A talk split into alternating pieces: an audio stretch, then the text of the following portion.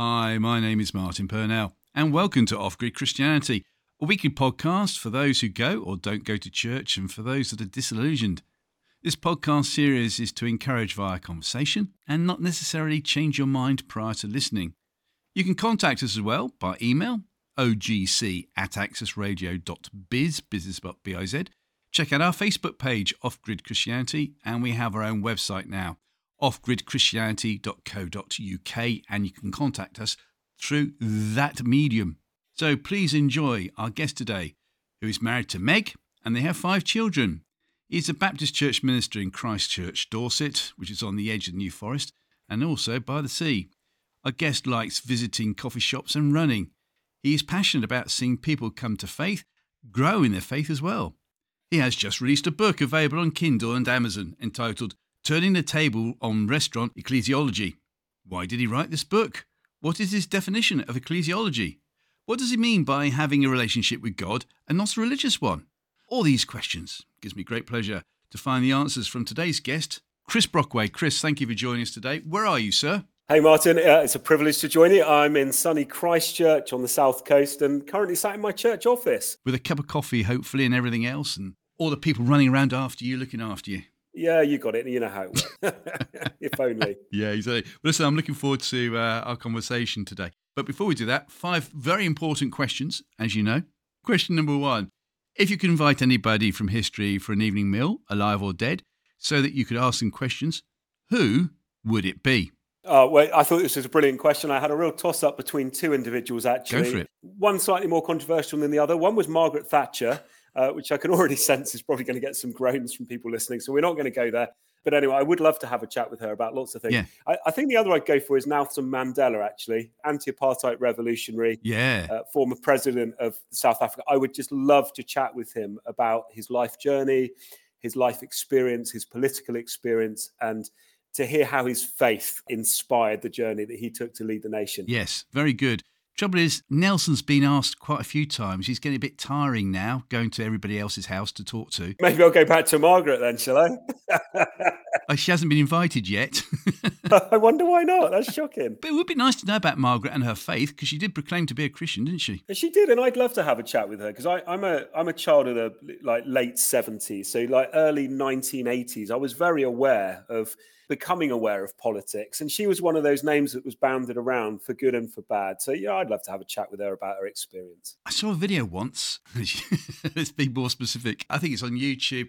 Who's a chap who's uh, the rage at the moment? Charlie, somebody he does all the paintings. Charlie Mackesy, is it? Oh yeah, yeah, yeah. yeah. And he talks about how he goes carol singing. He can't stand singing, I don't think. But anyway, a couple of them decide to go singing. And I think they were going in Sloane Square in central London. And they knock on a door. And eventually, this person comes to the door, and it's Margaret Thatcher. And she wanted them to carol sing with them. Now there's now there's something. There you go. Yeah, it's, it's not unlikely to happen at my door, I suspect. on account of how she's slightly dead now, but yes, well, that too. yes, it would be nice to know what she thought of her Christian faith and how important it was to her, if nothing else. yeah, absolutely. If not, if she can't come, then you can have Nelson Mandela. Thank you. If he's not too tired. Question two. Who is your favourite biblical character or favourite biblical story or favourite parable, please, sir? Oh, I had loads to choose from. Uh, I think my favourite story is the story of the prodigal son. Love that story for reasons I'll probably go into in a bit. But we've adopted as parents two of our children. I guess the story of the prodigal son, I just love that sense of a father just embracing a child. There's something really rich in that for me. Mm. Tells the story of God's incredible grace. I, I love the bit as the story is told that the father runs towards the son. He doesn't wait for the son to come. So, yeah, I don't know. It just stirs my emotions somewhat seeing a father respond to a son in that kind of a way. Yeah, yeah, yeah. Well, you're not going to believe this, but the person who I interviewed last week chose Nelson Mandela. He also then chose his favourite parable to be the prodigal son. Oh, this is getting a bit awkward. Shall I try and mix it up a bit? What's what's what's their answer to the third question? I'll try not to repeat it. Let's find out then. Question three. If you were Prime Minister for the day and could change any law or impose a new law, what would it be, please? Yeah, okay. So so this is related to what I just said, I guess. So so we adopted our youngest two children and I, I'm not sure this is really about a law change, but maybe it's about increasing funding. I would just love to see greater investment, greater protection, I guess, for children who are living within the care system. maybe greater provision for fostering, greater provision for adoption, that more kids' lives would be changed and turned around as a consequence of, of that investment or that law change. No, you didn't choose that. I bet, I bet your previous guest didn't say that. No, okay, that's good. No, but it wasn't far off though. Seriously, this is, this is getting interesting. Question four: Outside of family events, and I don't think you choose the same answer as our previous guest. What has been your most enjoyable day out, please? Yeah, well, I thought this was quite an intriguing question because I realised that actually my, my life must be quite dull because I couldn't actually really think of an enjoyable day out. But I, I'm, I'm sure if I've had lots of them. And and I guess not think of an enjoyable day out without my children being around. So that kind of falls into the family events thing. So yes. the memory that came to mind, I don't know why, so I thought I'd share it. I, I did a placement way back when I was at Bible College with London City Mission. We were in London, Camden Town kind of area. I was invited to go and speak at a, a, weekly chapel service that they did in a very high security North London prison. And, and I'd come up with this really clever Bible passage, uh, an illustration. So I was, I was looking at the story of Zechariah and trying to tell the story of Zachariah that actually his encounter with Jesus was better than David Beckham's first ever goal, uh, which was the goal that made him famous and the goal that sent him in, into his proper professional career. I, I spoke a bit about this goal and lining up for the goal, scoring the goal. And then all of a sudden, I was aware that my audience, who were North London prisoners, were starting to boo me. and it was all getting a little bit hostile. And then I worked out why. I was talking about David Beckham, who at the time was playing for Manchester United in a North London prison. So I very quickly changed my illustration to one of the Arsenal players. I can't even remember who it was. So it wasn't better than Beckham, Beckham's goal. It was better than Wenger's goal or whoever the Arsenal players were at the time. Oh, it must have been Ian. right, right, right. Must have been him. Yeah, it might have been him. Might well yeah. have been him. Right. It was a memorable day out. no offense to David if he's listening, but I would rather you talk about Ian. Right, right, right. Yeah, quite. Good answer. Thank you very much indeed. And finally, question five. What has been your most embarrassing moment to date, please, Chris? Uh, well, as a church leader, I've had many. the risk of standing at the front of a church week in, week out saying things. But actually, it's not so much a church memory. My embarrassing memory actually goes back to my student days. I, I, worked for a large UK retailer. Rather heroically, one Christmas, went over to another store to help them out. It was a brand new store that had just opened. And I was kind of checkout manager uh, at the time. And I was at the front of this store, everyone thinking, wow, this guy's great. He really knows what he's doing, you know, racing around, really busy, trying to get the customers through the door as quickly as I can. And, and I just remember running from one end of the store to the other, looking heroic, and I slipped up, slid across the floor with an almighty bang. And the whole store seemed to go quiet and went, And I just remember standing up feeling utterly embarrassed. So I'm all right, I'm all right, when actually it had really quite hurt and then probably went and hid in a corner somewhere. It is embarrassing, isn't it, when things like that happen? You can't quite dig yourself out, really, can you, on that one? But thank you very much indeed. Well, look, five good answers, of which three we've heard of before from a previous guest, which is the first, I think. But uh, that's very good. Thank you. And I'm really looking forward to talking about your new book. And if I can say that word correctly, ecclesios, can I say it? Go on, try again. I want to say ecclesiology.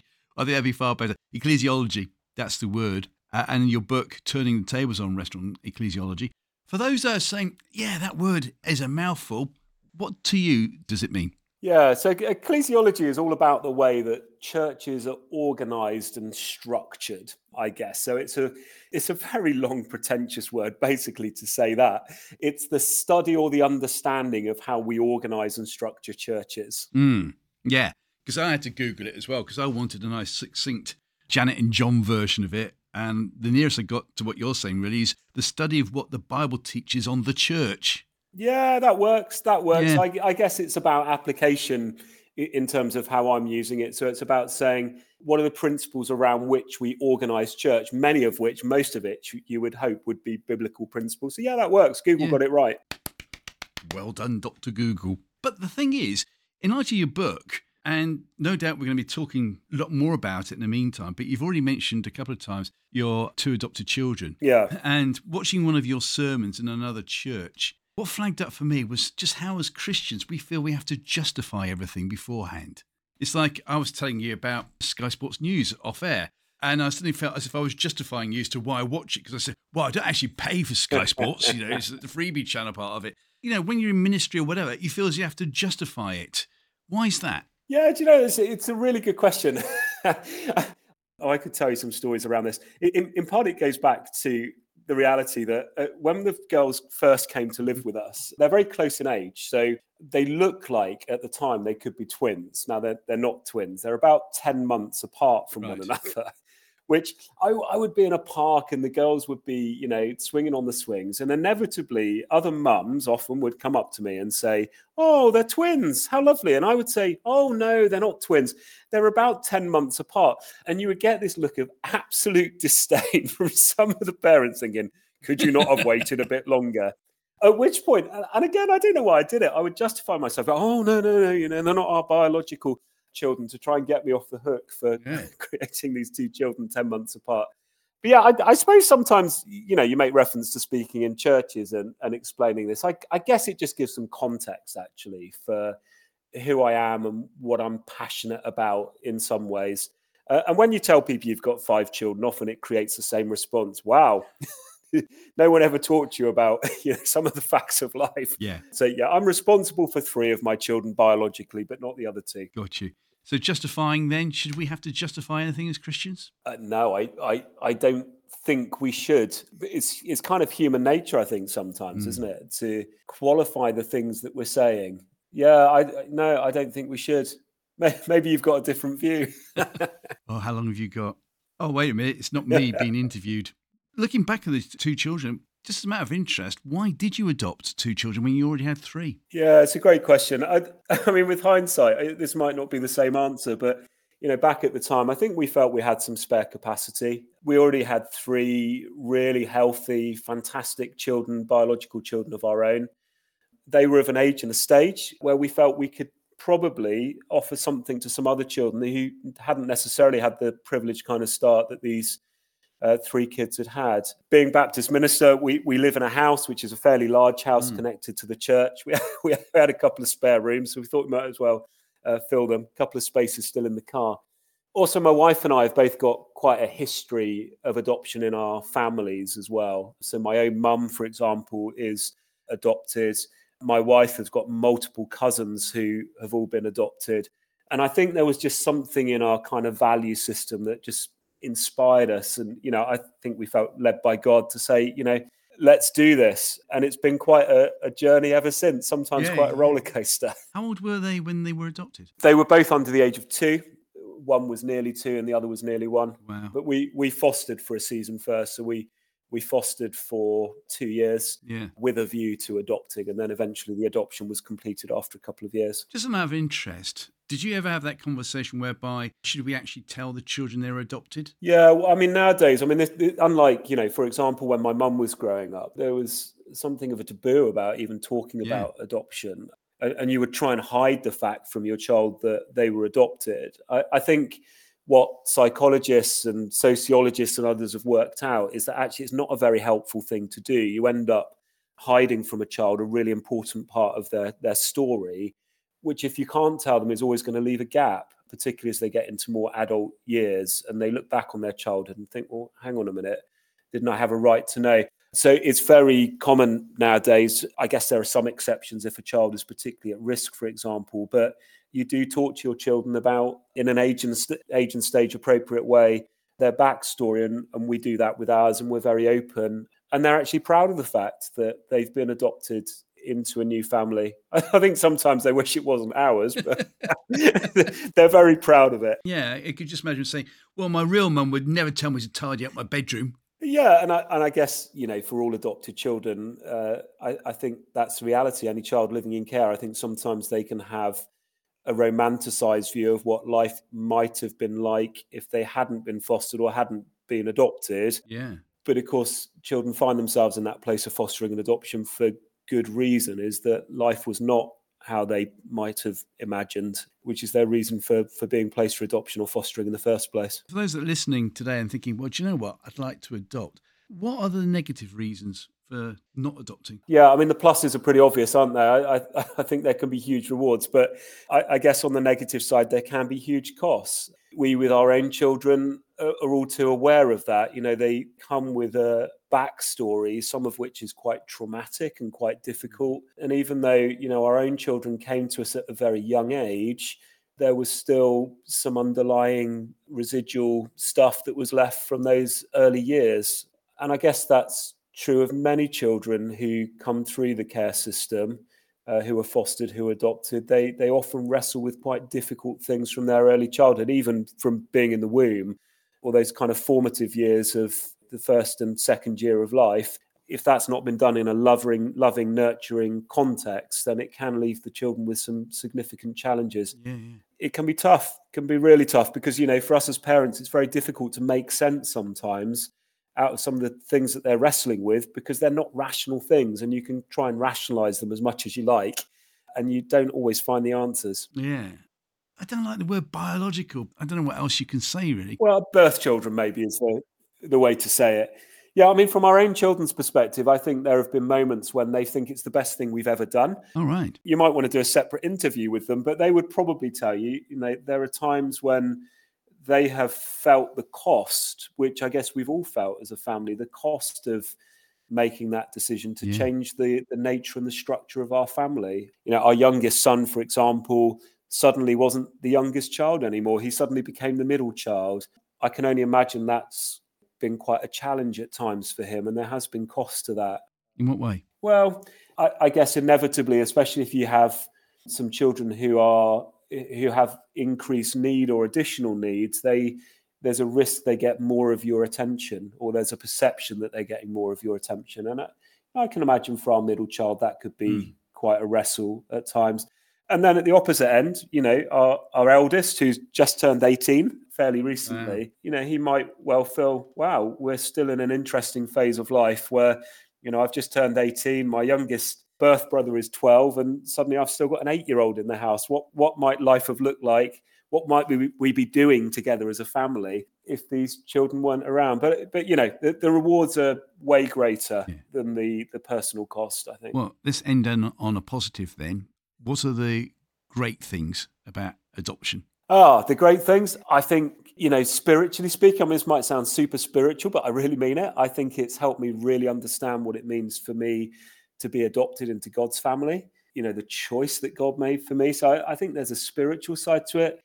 Relationally, it's been fantastic in that it's extended our family. It's made our family a little bit more dynamic from what it otherwise would have been. There's way more people in the house to argue with each, with each other. So that's good. Everything, you know, gets a little bit watered down. And and aside from that, I think it's just the, the knowledge. And this this might sound like a bit of a selfish thing, but there, there is huge reward in the knowledge that you've intervened and you, you're trying to do your best in a situation to help change the trajectory of a couple of young lives. And you know, there's there's huge value in that. And you know, it's not the driving motivation, of course, but it is a factor. How difficult is it then, as a parent, to be able to love the adopted child equally as much as your other child, your birth child? Yeah, it's a really great question. Do you know, it's not something we've ever wrestled with. I, I, I guess the wrestle is exactly the same. You know, if you have, and I remember going through this a little bit. You know, when we had our first child, you you think, well, when the second came along, do I still have more love to share? And I think the reality is that you know there is no limit to the love that's available. We don't find it difficult at all, and we treat them all as equals. And I think we love them all equally. Brilliant. And obviously, in years to come, it, it will pay back to you. Well, you never know. Somebody else to push me around in my wheelchair, isn't it, and pay my residential fees. So. Unless, of course, they become world famous, in which case, you know, you can do it somewhere nice and exotic. Well, that'd be nice, wouldn't it? Let's see if we can work on it. Listen, thank you for sharing that. I think let's go to your book because I can see so many avenues coming off this. And we've already talked about what the word ecclesiology means. But let's go back to the book and why you want to use this great analogy of a restaurant. So tell us more. I guess I probably ought to try and explain what I mean by restaurant ecclesiology. So, this is something I've made up. I was looking for a metaphor, really, to try and describe an exaggerated version of what I experience in my day to day life in terms of leading a local church. Uh, so, I have the great privilege of leading Christchurch Baptist Church, fantastic church. And I guess, you know, I'm now 20 years into church leadership in several different contexts. And I guess over time, what I've noticed is that it's becoming increasingly difficult to try and nurture commitment from folk in the life of your church to the life of your church, if that makes sense. hmm People are becoming more and more reluctant, it seems, to serve in the way that perhaps they used to, to express the kind of levels of commitment that I guess, you know, historically might have been observed in the life of the church. So I, I, was kind of wrestling with that and thinking, well, what's a really good metaphor to try and explain this? And I thought, well, it's a little bit like going into a restaurant. I go to my favorite restaurant. I normally go there with a couple of people that I know. I sit down at the table with those couple of people. I, I order from a menu the things that I want to eat. And although I'm aware of, you know, other diners are in the restaurant because that's kind of part of the experience of a good restaurant, isn't it? Just being aware yeah. that there's a, an atmosphere, I guess. Actually, I don't spend a huge amount of time interacting with those other people, if at all. I eat the thing I want to eat and then I leave. And I guess for as long as I'm happy with the menu, as long as I'm happy with the service that I've received, I stick around. And if I'm not happy, then actually I won't go back to that restaurant. I'll just find another so I guess in the book, I'm trying to suggest, and it, and it is a gross exaggeration. It's a caricature, and I, am keen to underline that, especially if people from my own church are listening to this, and they've they've read the book, and no one sacked me yet. But I guess you know, I was trying to think of a, an appropriate metaphor, and I thought actually that is how I treat a restaurant, and in a caricature kind of a way. I think the risk is that's how we can treat the local church yeah. for as long as it's meeting my needs I will consume the content from there for as long as it's not, I, I might just leave and go somewhere else. So I guess, you know, that's the customer's experience. And then in the book, I kind of argue, well, sometimes as a church leader, it can feel a bit like we're the waiting staff or the management of that restaurant. And we're busy racing around trying to make sure that everyone's happy and content and everyone's needs are being met. And, and I guess I'm asking the question is there a better way than what I've defined as being restaurant yeah. ecclesiology. Yeah, thank you. I did actually go to uh, another press launch last week, and by the time the person had interviewed the the author, it was like, well, I don't need to buy the book, which is in your case available as a Kindle and also on Amazon. So we won't talk much more about that, if that's all right, but talk about avenues off it, if that's okay. Yeah, of course. Otherwise, you're not going to get the millions of pounds coming in from all the royalties. Yeah, well, that would be a miracle. But anyway, yeah. Let's talk about the tick box exercise that I, made mention of, it, and you have as well. You hate the idea, apparently. This is what I found on uh, on Google. You hate the idea of a local church being a kind of religious tick boxing exercise. Quote. Yeah, and, and I think this has been a passion of mine. I mean, one of the reasons why I felt called into local church ministry, which was like two decades plus ago, was just my desire actually that the local church, it's the most wonderful thing. When it's working well, I just love it. It's absolutely brilliant. When it's broken, it's bad. And I, you know, we probably should say that.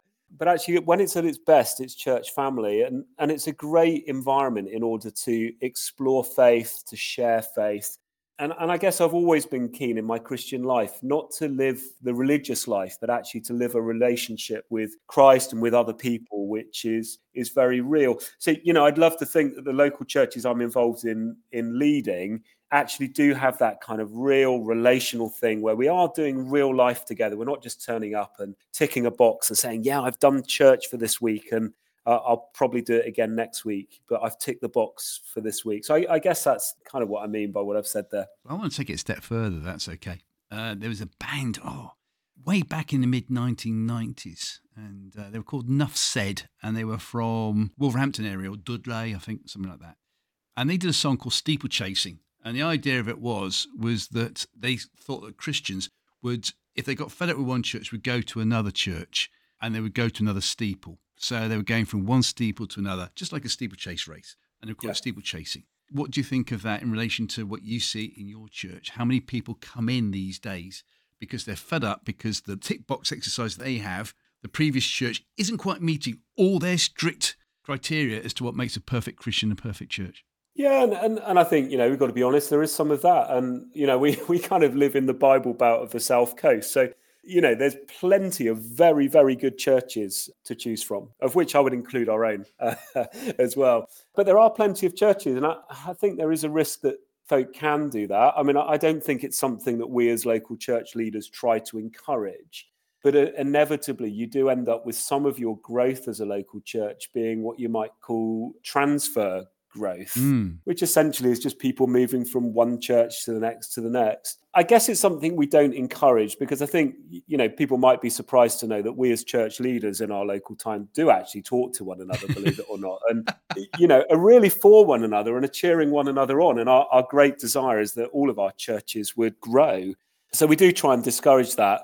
I mean, I've got to say, my experience at a local church level is the majority of the people who we attract who already have a faith, who are already plugged into a church, are actually coming to us because they geographically moved into the area. It's not because they're hopping from one church to the other. I mean, all of that said, local churches are a community, and sometimes doing community together is difficult. And I think there can all be all sorts of really good reasons why people can and should transfer between local churches when they hit a particular set of circumstances. And, you know, on occasion, at the end of the day, the bottom line for me is always are you growing spiritually in the context within which you're in? If you're not growing spiritually, then maybe that's a really good reason to either do something about that or to consider plugging in with another church where that growth can happen. And there have been occasions in the life of my own church here where I've said to people, look, you know, for whatever reason, you seem to be stagnating here. You don't seem to be growing in your faith. Maybe the best thing for you to do is to go to another church setup to, to see whether or not you, you grow there. Yeah. How many times, though, could you actually say, well, actually, it's got nothing to do with us? It's just that the person concerned is treating Christianity as a one day in the week. Sunday, that's it. And that's their tick box done whereby they're not actually growing because they haven't even bothered to know where their Bible is in the house, let alone open it. Yeah, and and I think you know one of the things that the church maybe historically more so than now was really good at was making disciples, disciples who were self-feeding actually, and maybe this is the risk. You know, in, in our day and age, we have got more and more and more resources than anyone in history has had before yeah. us in order to feed ourselves with the things of the gospel, with the things of the faith. And yet, we're probably, spiritually speaking, the mal- most malnourished people on the planet, despite the fact we've got all this kind of spiritual food available to us.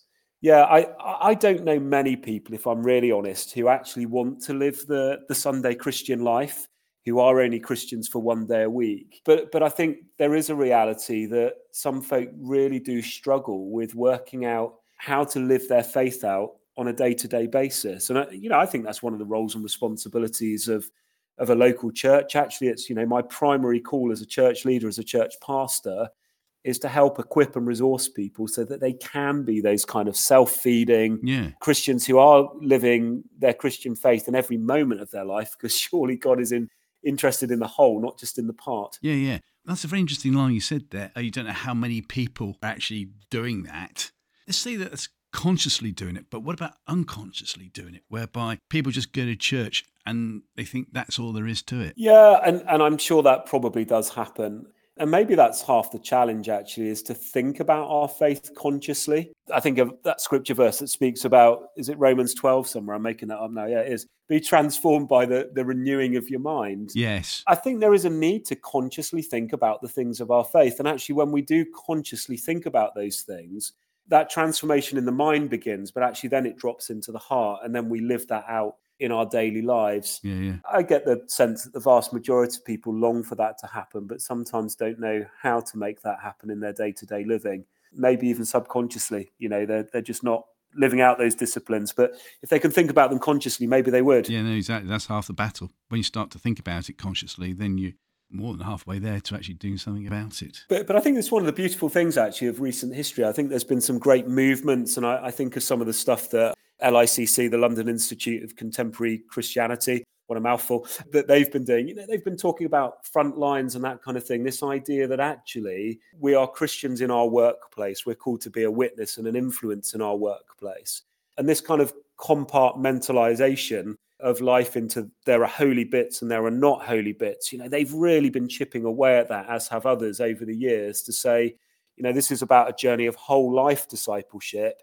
It's not just a journey of discipleship in the so called spiritual boxes of our lives, like church or the prayer meeting or the Bible study, but God is interested in the whole. Yeah. And I want to come back to that. That's okay. But before we do, a great quote I found again on Dr. Google's website. It's attributed to you which basically you were saying that is church membership the best idea Baptists have ever had, which I thought was a great line. But tell us more, please. yeah, so I, I, mean, this kind of goes back to my book. Sorry to talk about it, but yeah, I, I wrestle with the question of well, if restaurant ecclesiology, this idea that we can treat church like a restaurant, is true, even if it's a caricature, what's the solution to that? And so within Baptist church life, you know, we we love the idea of church membership that you kind of make a covenant commitment to the local church and you say for this season of my journey of faith I'm going to be a member of this particular church to live out that Christian faith within community. So we, we have church membership. And I guess the thing I've wrestled with over the years is, you know, is church membership really an effective tool for creating commitment in the local church? Are we at risk of it just becoming another one of those box ticking exercises where you can say, yes, yeah. I'm a member of the local church, but it doesn't actually make any difference in your day to day real life living? so yeah, we've wrestled with that a bit really, and and you know, Baptists sometimes get a bit mocked over church membership uh, and you know, voting and having church members meetings and all those kind of things. So yeah, I'm wrestling with the question: Does church membership still work today, or is it just an outdated, outmoded model of church that we should have got rid of several decades ago? And your answer is? And my answer is, I thought you might ask me that. My answer is that actually, I think church membership still does have its place. I think there's a sense in which it's necessary so that you can know who's covenanting with you and who's part of your church community.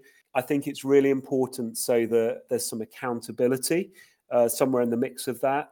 I think it's really important so that, and this is particularly important for us with as Baptist churches, that when you're making decisions in the life of the local church, you actually need to know who the people are who have formally said, Yeah, I want to be part of this church. But I think more importantly than all of that, it's a way, and it, it's probably the best of a load of bad options available to us, but it's a way of saying, Do you know what? I am committed to the life, life of this local church. And I've made this covenant commitment almost, you know, it probably sounds a bit heavy, but it's almost a bit like a marriage vow. Yeah, yeah. Uh, you know, I've made this vow to say, yeah, I'm going to pray for it. I'm going to be part of its mission. I'm going to serve within it. I'm going to give within it. I'm going to be praying for this church community.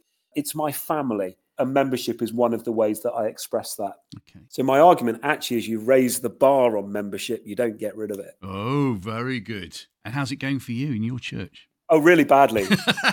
I like the answer. Why? No, I mean, you know, you write the book. It doesn't mean you've managed to work it out in practice. No, I say it's going really badly. It's not. I, I happen to be privileged to be part of an absolutely amazing church community, which is made up of those who are members and those who are not. Yeah. So probably about 50% of the folk who are part of our local church here are actually members. The other 50% are absolutely welcome and very much part of our church community. They just haven't covenanted to, to membership. But of those who are church members, and even those who aren't, to be honest, we have an incredibly committed church. We've got an amazing church family of people who are serving and witnessing and really seeking to grow their faith, but also see others come to faith at the same time. So I can't complain. I am thoroughly blessed with the church family that God has uh, encouraged and asked me to lead. Well, that's good. Mike Yaconelli, unfortunately, died quite a few years ago now, but he was one of the first Christian authors that I really got on well with, never met, but you know, I thought he's talking my language. It's brilliant. I think what started it for me was that in his opening gambit, he said that he's a he's also a pastor. I'm very proud of the fact that his membership is now reduced to 70 people. Honesty, I like it. But which leads on then to the fact if we talk about reduction in membership or you're hiring the bar, and in light of what I was saying as well about conscious and unconscious, one of the things that I found from previous guests, especially from across the water, is this thing called the Dones movement, which I've mentioned before, you know, where they're just done with going to church. yes. They haven't lost their faith in Christ, but they're just done with going to church. What's your take on that? Yeah, well, yeah, I, I, I, think that does happen. So I think, I mean, just to qualify, I guess, what I was saying about hmm. raising mm. the bar for church membership, I, I think, and I argue this in my book, there's there's some kind of psychological, sociological study within there, which would argue that actually people really are looking for something to give themselves to. They're looking for something which is worth saying, yes, I want to be a member of this. And part of that is about how is my membership of this organization going to meet my needs?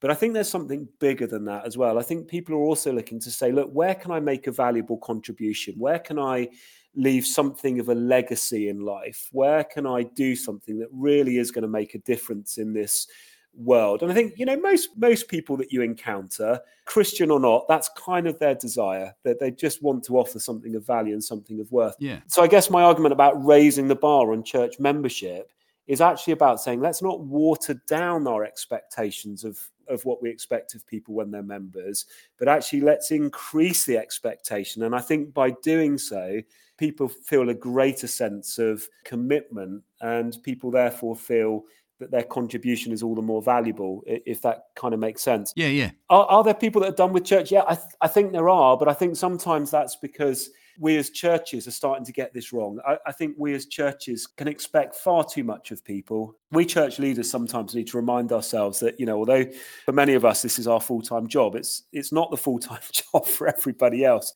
And you know, I, I guess that's one of the things I'm I'm a little bit aware of with my book is it you can read the book and it can sound a bit like a beat up of anyone under the age of 50 yeah it's not supposed to be that it's just talking in kind of in big picture terms about you know the experience that I've had, or as you called it, pre-saga and post-saga, which I thought was good. Yeah, yeah. So, so this idea that you know, as soon as you're 50, you can join Saga and you can go on Saga holidays, and which I'm strangely not far away from actually. But yeah, I, I, I think sometimes people have a sense that they're done with church because actually church is not meeting their needs necessarily in the way that they need them to be met, but nor are they able to use their gifts and serve in the way that they would like to, mm. so that they can feel they're making a valuable contribution. At the very end of my book, just to give away the last chapter, I call for a different model. And actually, the model is about being family together. It's this idea that instead of gathering around a restaurant table, we actually gather around a family table and we say, look, you know, we're all different ages and stages but actually each one of us around this table has got a contribution to make to the family. Mm. take our household for a moment you know our, our eight year old might sit there and make some fairly eight year old contribution to our family.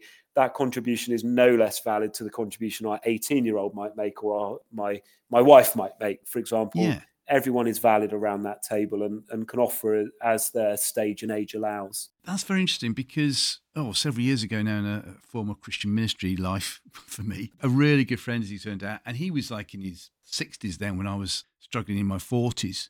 And he would tell me how much he loved living in France. He said, because in France, they have this thing, especially even in a village, where the older you get, the more important that person becomes.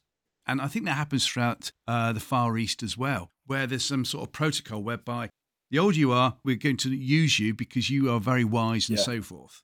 Seems to have lost it, I think, in church these years. What do you think? Yeah, I think so. And I think in our Western world, in our UK context, as we're talking about here, I think the opposite happens. I, I think, you know, we, we can value the younger person and actually the older person can end up becoming quite silent. Yeah. I've heard it said through the lips of older people, you know, I've become invisible and, and that's concerning, yeah. isn't it? Because you know, again, the reality is the younger person and the older person has something really helpful to offer.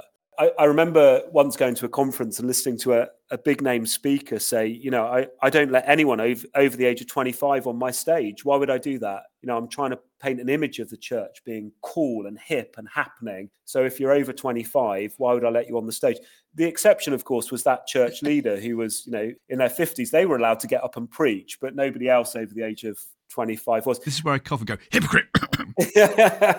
but I guess you know that's the challenge, isn't it? If I, if the organisation of our church becomes about corporatization and branding yeah. more than it is about relating to one another in a meaningful way, then those kind of things, consciously or subconsciously, can start happening.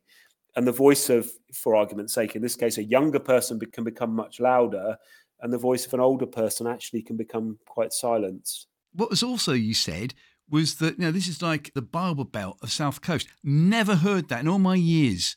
Never heard that before. So, what's going on on the South Coast that I'm missing out on? Yeah, well, it's a great question. I, I, the reality is, on the South Coast, there is some fantastic stuff happening in local churches, and you know, God is growing His church, and I, I think there's plenty of good reasons to really celebrate and to rejoice. And and that growth is happening in all sorts of different ways and different places. So you know you have got the the churches that are growing with loads and loads of younger people. You've got very vibrant student churches in the area.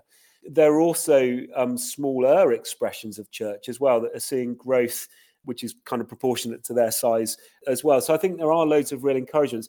I, I think for me, the greatest encouragement is that we see growth in, in our particular church context across the age groups. And, you know, for me, that's really precious. I, I, I love the idea, although I think it's very, very difficult to do, of genuinely being a cross generational, intergenerational church. Mm. You know, sometimes that can be hard work. Sometimes you think it would be much easier if, you know, we could just, I don't know, get rid of all the hymns or get rid of all the, the contemporary songs and just focus on one genre and do that really well. Maybe that would be easier. But I think the risk of doing that is you lose something really rich about that cross generational thing together. Uh, so there is something vibrant happening in the here and now. I think there's also an historic legacy. Why are there so many churches in this area? Because actually, you know, historically, the church has been vibrant and it's been growing throughout its history. But there are plenty of new churches around as well. So there's much to much to celebrate. So what about then, in light of the fact that Minister Bloke was saying, you know, I don't have anyone over 25 coming on the stage. What about you doing like two church services in the morning, assuming that you had the strength to do it? Whereas it's one's pre saga and the other one is post saga. Yeah, well, and, and I think some churches are doing that. I, I, mean, we in our own local context here, and this, this is as much to do about the size of the buildings that we have available. We do run two services. At the moment, we've got the human resource to run our youth and children's ministry at one of the services and not the other. The inevitable outcome of that I guess, is that your families and children tend to come to one service and not the other. Yeah, yeah, yeah. You know, some people would argue, well, you're already doing that. You're kind of offering one service which is going to attract children and families, uh, and another that is likely to attract perhaps people who don't necessarily fit into that category who you know particularly being in christchurch because the other reputation as well as being having incredibly expensive houses is that we've also got very focal windows on the shops and all that kind of thing because there's so many older people around. The truth is, actually, we have people in all age categories. And the lovely thing for us is that we do see across the course of our two services, mm. the generations are mixing, despite the fact we're running these two expressions of church. You know, our little strapline here is we've we've got two services, but we are still one church. And you know, we make a point several times a year of coming together and doing gathered church together in one location off site because it's the only way we can make it happen where we are joining together our two services as that one church um, expression. Yeah yeah. You've also got uh, messy church and things like that. Yeah and I, and I think you know all that you've just shared underlines the fact that the gospel is good news. And i think you know one of the challenges for us is to find creative ways of expressing that good news to the different groups of people just people actually the people that there are around us and i, I think you know as a, as a local church leader here in christchurch one of the things i celebrate is that our church demographic is broadly represented of the demographic of our town yeah. and that really thrills me because it probably suggests that we're being reasonably effective at reaching all the different age groups not just one or the other. Two part question coming up, sir, that's all right. What do you mean by having a relationship with God and not a religious one? You know, sometimes people, it's become a bit of a cliche, haven't they? They'll say things like, you know, I'm, I'm not a religious person. I have a relationship with Jesus. And I, I, I think there's something really significant in that sentence. I, I, guess it goes back a little bit to the question you asked earlier about box ticking. Mm. Being religious is ticking boxes. Having a relationship with God is something altogether more intimate and much more meaningful. And and for me as a church leader, for me personally, I'm committed to pursuing a relationship with God. I'm not committed to pursuing religiosity or religious box ticking exercises. See, you've just actually melded both answers into one there because I was going to say, what was, oh, which is good. That's good. If I can avoid the second question, that can only be a good thing. Wait, do you know what the second question was going to be? Yeah, go on. What's your definition of a religious one? Uh, well, hopefully, I've kind of just covered it. And I, I, I, think. Yeah, you have. People know the difference, don't they? I, I think one of the things that again is so beautiful about church community and as you've probably picked up by now i'm quite passionate about local church Yeah, you are. And maybe I should be as a local church leader. But I think one of the comments that people make fairly often when they come and join us as a church community is, wow, I just love that kind of relational thing. And I, I, I talk about it being cruciform. So, this idea that there's kind of a, a, vertical relationship, the one between us and God. I think people have a sense of, yeah, that feels really live and vibrant when we're part of your church community. But then also there's the horizontal part of that relationship as well, which is the relationship with one another.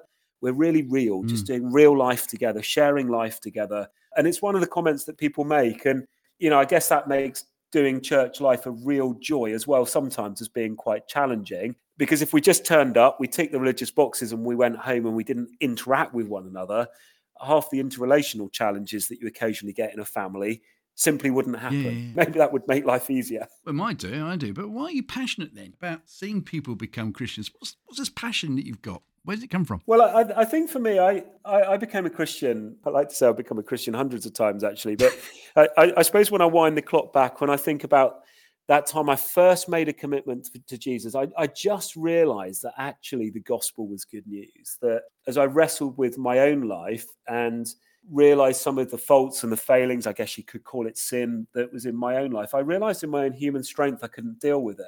And that I did actually need a God, a savior, who could actually deal with my sin and put me back in right relationship with God. And I guess because I've come to know that and understand that, I'm just really keen that others come to know and understand that as well. So, so I guess part one answer to your question is I'm just really pleased to have discovered the gospel and I want others to know it. I think the other thing for me is why am I passionate about local church is that actually, as I was growing up, I went to a church, not because my family went there, but because I was part of a Boys Brigade group. And if you know anything about Boys Brigade, they've kind of got faith weaved into their very foundations. And I sometimes say I was blackmailed into, into the kingdom of God. So, in order to play football on Saturday, I had to have gone to church the Sunday before. Yeah, yeah. So, I went to the church up the road from me and what I discovered when I went to that church was a community who loved each other, and it was really good fun to be part of. Now, I know that's not everyone's life experience. You know, some people have been to churches and it's been a negative experience. And I think that's really sad. But for me, growing up, it was such a positive experience. And as a consequence, I guess as I've become a church leader, I think, wouldn't it be great to give other people the kind of experience I had as I was growing up, yeah. where I just loved being part of this community. Yeah, yeah, yeah. So I'm kind of grateful to Boys Brigade for blackmailing me so that I'd end up going to a church where ultimately I heard about this gospel as well. The two together, the gospel and the church, when it's working well together, are just two beautiful things, maybe even one and the same thing. Yeah. Well, in my case, it wasn't football that drew me to a certain church, but because I fancied a girl that went there. a little bit of my story is I did actually meet my now wife by going to that church as well. Yeah. So, you, you, know, there, there might have been another motive as well. Well, tell me more of your thoughts then on the kind of lifestyle that Christ would want us to live and have. Yeah. Oh, that's a great question. I, I, suppose I preach this every Sunday. Do you kind of want my latest sermon? Yeah. I think what Jesus modeled was fantastic. You know, it's somebody who seemed to me to be able to do real life, seemed to be able to relate to other people, seemed to have a connection with God, and did it in such an inspiring way. You know, I guess the really short answer to the question is Jesus would love for us to be more like him. You know, he's he's got the advantage, I suppose, of being the perfect son of God and having lived the sin-free life. But I guess the kind of Christian life that I think he'd love for us to live is the kind of Christian life where we have an in- intimate connection with his Father through him and a life which is empowered by the gift of his spirit you know this incredible resource that lives within us that actually can bring change and transformation into our lives to help us live a life that is more christ-like. Did that even answer the question you asked? I've no idea. Not really but it was, it was good. Well sort of. Yeah sort of indeed. but let's develop it that's right in the remaining few minutes that we've got because I'm obviously very concerned for the people that would proclaim a few years ago to be Christians. Yeah. But now, just for whatever reason, being backstabbed or whatever, have just given up. With your passion that you've got for us to live the life that Christ was like us to live, what would you say to these people that are just on the verge of giving up going to church because it's it's not worth it. I don't even know if it's my place to do it, but I guess the first thing I'd want to do is actually make an apology for times when people have experienced church to be anything less than life bringing. Now, you know, maybe I'm not in a place to offer that apology for somebody who's had that difficult experience in a context other than our own. But mm. I guess I do feel that burden of responsibilities of a leader. I, churches are not perfect. There was a church local to us here who, some years back, used to have a strapline that said something like, "The church where the imperfect are perfectly welcome." And I just think that's a brilliant strapline. The church where the imperfect are perfectly welcome just reminds us of the fact that actually our churches are full of imperfect people trying to explore life and faith and understand what it means to, to live this earthly life. And we do it imperfectly. And tragically, that does sometimes mean that church is less than perfect. So I, I guess I would offer an apology. I, I guess the flip side of the same coin as well is to say to some of these folk, try again. You know, because of your bad experience in one context, it doesn't mean that that necessarily is going to be replicated in any other. And I would encourage people to continue to explore the things of faith, even if they have been hurt and they found things to be really difficult. But, you know, when church works well, it's fantastic uh, and it's brilliant. Peter Meadows is the gentleman concerned who I interviewed last week on his podcast. He was the gentleman who actually gave more or less the same answers you gave at the front end. And the reason I'm saying this is that he said a line that's been going around my brain cells ever since. You and I would have heard this Friday's here, but Sunday is coming. Yeah. So as if we're supposed to get all really excited about Sunday. And he turned it around by saying there was a better line that he heard from somebody else, which was Sunday is here, but Monday is coming. Yes. You laughed. Why? Yeah, well, I, I think that's brilliant. And, and in a way, I mean, just to join up the dots back to when I was talking about the work that LICC are doing around frontlines, is, Yeah. you know, it's this idea that actually Sunday is not necessarily the headline and the highlight of the week. Actually, it's one day where, yeah, you know, in most of our contexts, and it's not true of every church, we come together and we gather and we have this kind of great celebration. But actually, it's really about a preparation, if you like, for the sending out that's going to happen we gather so that we can scatter. And actually, our scattered life, arguably, is much more important than our gathered life, if that makes sense. So I, I think, you know, our gathered community life is really about, uh, on a Sunday, is preparation for Monday, Tuesday, Wednesday, Thursday, Friday, Saturday, Sunday, until we gather again and then we, we scatter again. So, you, you know, Peter, clearly very wise individual. he is. and if you haven't heard the podcast yet, please have a listen because he's like one of the two people I think that uh, the UK need to doff their cap to with regard to Christian media that we have today. And he's uh, one of the two. But then, you see, I suppose what we could say as well is it's all very well me saying, well, let's go on about the Dones movement and you apologising for them. But actually, we could be held responsible as well. First of all, we could be part of the Dones. So, what we're actually trying to do with it to dig ourselves out. But also, on the other part, you know, if we go to church, you know, we should be realizing that actually our actions through Monday onwards could have a terrible negative effect on these people that are in the process of walking out. Yeah, and I, I think that's absolutely true. And isn't that therefore the challenge to to live the most Christ-like life that we can possibly live? I, I think there was something so attractive about Jesus and the way that he lives the, the challenge for us is we do that imperfectly. You know, we are broken human beings. You know, one definition of sin is that it's got I in the middle because, you know, we are inherently selfish. We're I centered, if you like. Yeah, very good. And I think, you know, there's some truth to that. But, you know, w- one definition of Christianity is actually to live differently. And I, I think that is the challenge. We've, got to live the life that is different uh, and that life that we live that is different if if what Jesus said is true, that he will give us life and it will be an abundant life, then it ought to be making a difference in the ways that we live, in the way that we interact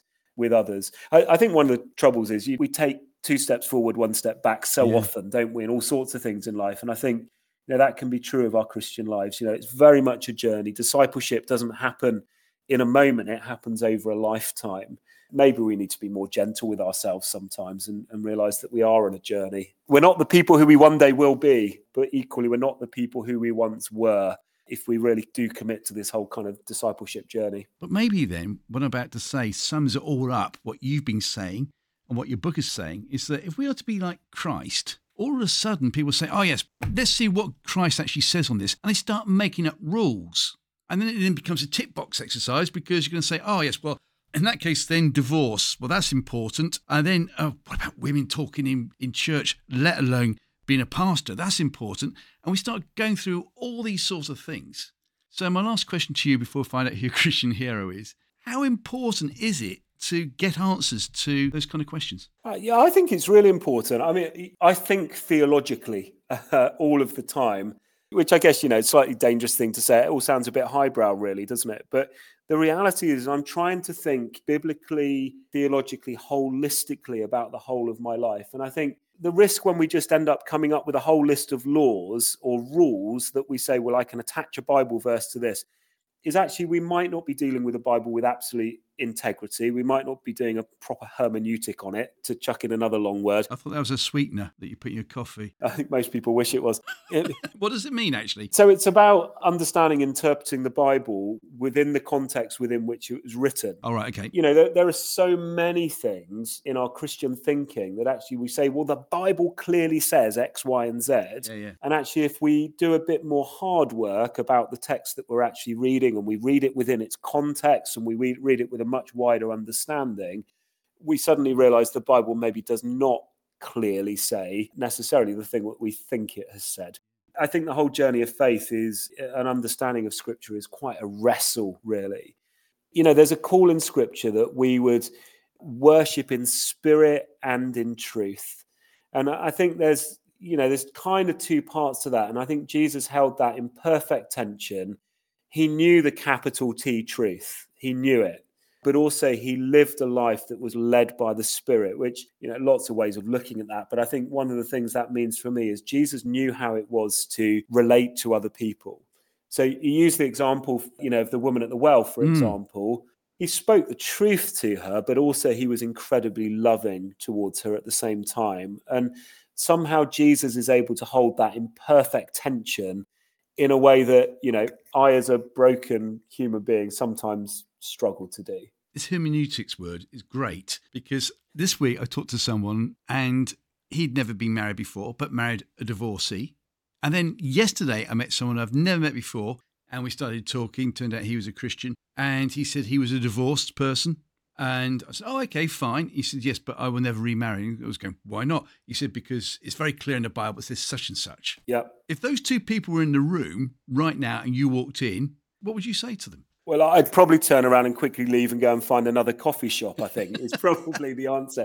I think what I would do is I would encourage them to share their different perspectives. It's in Ephesians somewhere. I think it, let's say it's in Ephesians chapter four, because that then makes me sound quite clever. It's in three or four. It, it talks about the manifold wisdom of God. And there are lots of ways of interpreting that, that phrase manifold wisdom. I mean, one of them is to say it's the, the variegated or the multifaceted wisdom of God and and I think sometimes on some of these these things that we debate within Christian circles, where you know different churches or different Christians might have a polarizing view, they have those views because the Bible does not clearly say something on that subject. God, in His variegated, manifold, multifaceted wisdom, has allowed there to be some ambiguity. Now, you know, I can already sense, you know, some people lining up to throw stones at me for saying something like that, that, you know, the Bible doesn't clearly say. Because they'll turn around and say, it does. It clearly states. You can't argue. Yeah, and, and that might well be true. And, and it might well be that the person has landed in that place thinkingly and having done the hard work of wrestling theologically with the particular issue that's at hand. I, I guess the risk, and you, you, know, we've probably all met people like this. There are people who say the Bible clearly says, but actually, when you push them on the subject, you realize they've never even thought about it.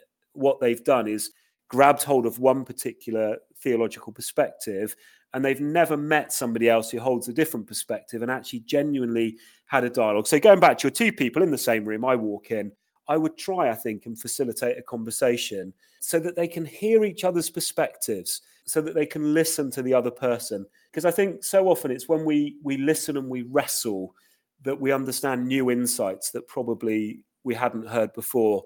There's an old cardinal who once said, With every human being I meet, I meet somebody who can teach me something about God that no other human being could teach me because that individual was made in the image of God. And I really love that idea that, you know, by our conversation today, Martin, I've discovered something about God through you I would never otherwise have discovered. What an amazing thought. I think it'd be called a miracle if that did actually happen. I can hear people in my past life say, You've no idea, Martin. Do you know what? I just want to carry on this conversation a bit more if that's okay. Because two people from polarizing opposites coming together doesn't have to be about divorce, it could be about anything. You, as a minister, want to suddenly bring in this H word, hermeneutics. I can't say it properly. I want to say hermesetas instead. Hermeneutics. That's the word. Why don't we do that more often? Yeah, I think because it's really difficult, actually. And, and I think because there are theologians who have been studying theology for years and years and years who engage in these kind of disciplines and sometimes they can be really difficult to read and really difficult to understand these are you know big heavy things But I think that's the key issue, actually, when it comes to wrestling with theological things, full stop. We don't have to do it in a vacuum. We don't have to think, well, there's no other resources I can call upon. And I think, you know, for me, one of the greatest disciplines I have is to read authors who I do not necessarily agree with. And that's not because, you know, I think I should kind of suddenly swing to their particular perspective on something. But actually, unless I'm reading uh, views that I don't agree with, I'm never going to be stretched and challenged in the, the view that I hold. You know, sometimes I think in our church circles and perhaps, you know, the evangelical church, however we describe that phrase of which I'm a part today, sometimes it's not been permissible. There's not been a permission giving culture of asking questions. And, and certainly, sometimes, even if people are allowed to ask the questions, they're not allowed to challenge the answers that they've been given. And, and I guess for me in my local church context, it's one of the things I'm really proud of that actually, you know, we have charismatics and cessationalists, you know, those who are yeah. super believe in the work of the Holy Spirit and those who don't believe in the work of the Holy Spirit at all today coexisting in the church family. And there's a bond of unity that holds us together, despite the fact that theologically we might think slightly different things to one another. One, one of the things I say to people every now and again is have your theological view and your theological conviction. That's brilliant. Hold it, but make sure you're holding it with bold humility.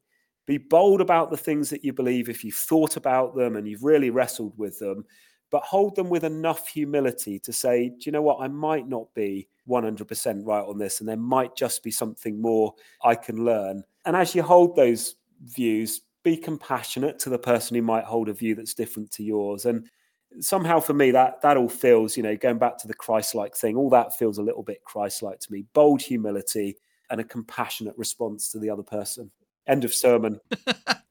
Bold humility. But if God is an all knowing God, why didn't he just make the Bible so watertight we can't argue on it? Yeah, why didn't he? It's a great question. And, you know, maybe that will be my next book. I, I don't know is the answer, Martin, uh, but, but I do know that God is sovereign. I do know that God is in control. I do know that God knows what he's doing. And actually, that gives me a certain amount of peace that as we wrestle with these things, and there are many big things that we wrestle with with our Christian faith as it kind of goes head to head and as it sits alongside culture. There are lots of things that we wrestle with. God, in his multifaceted, variegated wisdom, has allowed there to be ambiguity on some things. And, I, you know, just maybe, just maybe, it's not an excuse to be lazy, but just maybe sometimes we need to rest in the mystery of that and just be happy to be in that place. Been great. One final question Who is your Christian hero, please, Chris? A guy called Richard Palmer. He was minister of a, a, local church where I was growing up. And when I went off to Bible college, I, I did my first year student placement alongside Richard. He has sadly now passed away. He became quite ill in the early days of retirement, but I was really inspired by his ministry. He was a great preacher, teacher, fantastic pastor, led a church near to where we were that you know was everything that I longed that church would be about being relational and somehow having this amazing connection with God at the same time and a guy that inspired me. And I, and I think for me he was a really significant part of my journey into Baptist ministry as he was leader of this particular Baptist church at the time. Married to a fantastic lady called Linda various children in the life of the church as well. One of the things that really stands out for me with Richard actually was his preaching. I, I remember one uh, for a very long period of time he preached on the book of Nehemiah and told the story of Nehemiah's incredible leadership. Probably gleaned by now, I'm kind of quite passionate about local church and local church leadership. So, you know, hearing a series on leadership for me was just really life bringing. But he was a man who was really, really passionate about anchoring himself in God's word and making sure that his preaching was very Bible centric. And that's really inspired me. Real privilege as well to attend his funeral, just hear so many people express in his funeral exactly all that stuff I've just articulated, which was also my felt experience about him. We go back again to what does it mean to look Christ like? I would suggest that Richard Palmer was somebody who was Christ like in the way he lived out his Christian faith. Bold humility. Chris Brockway, thank you so much for joining us today. It's been a real privilege. I know I say that all the time, but it is because this is how I learn in my faith by just listening and talking a load of gibberish, and it's amazing what comes back. So, Chris, thank you so much. And uh, I look forward to hearing from you again if that's all right. Awesome. God bless you. Thanks, Martin.